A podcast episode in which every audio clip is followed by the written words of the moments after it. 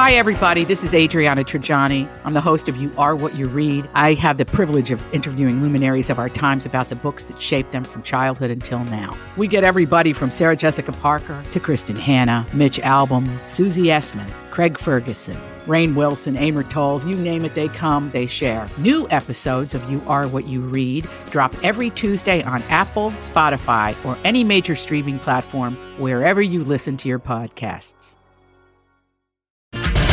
Information. I need it five minutes ago.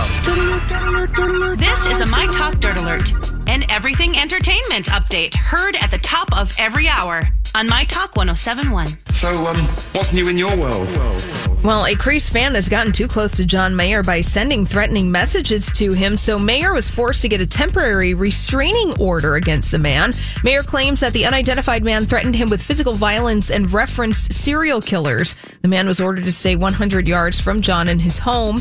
A hearing to make the temporary restraining order permanent is on August 27th. So good news there. That's scary. It's very scary. And Rihanna and her billionaire boyfriend, not boyfriend, guy in her life, Hassan Jameel, are going strong. The pair stepped out for a lovely dinner evening last night with Rihanna's mom, Monica, and one of her brothers at Maison in Santa Monica.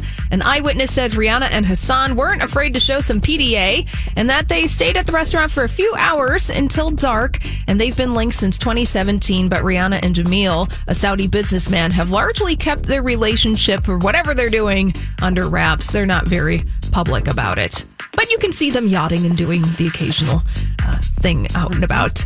And NBC is plotting a modern remake of the Brat Pack 80s movie St. Elmo's Fire. NBC has ordered a script. This is such a why.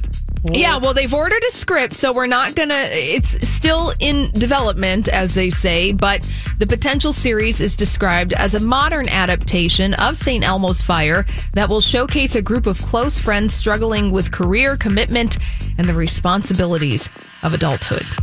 So you give it a big why. Yeah, 'cause me too. Yeah. Now everybody does. All right. well, that's all the dirt this hour.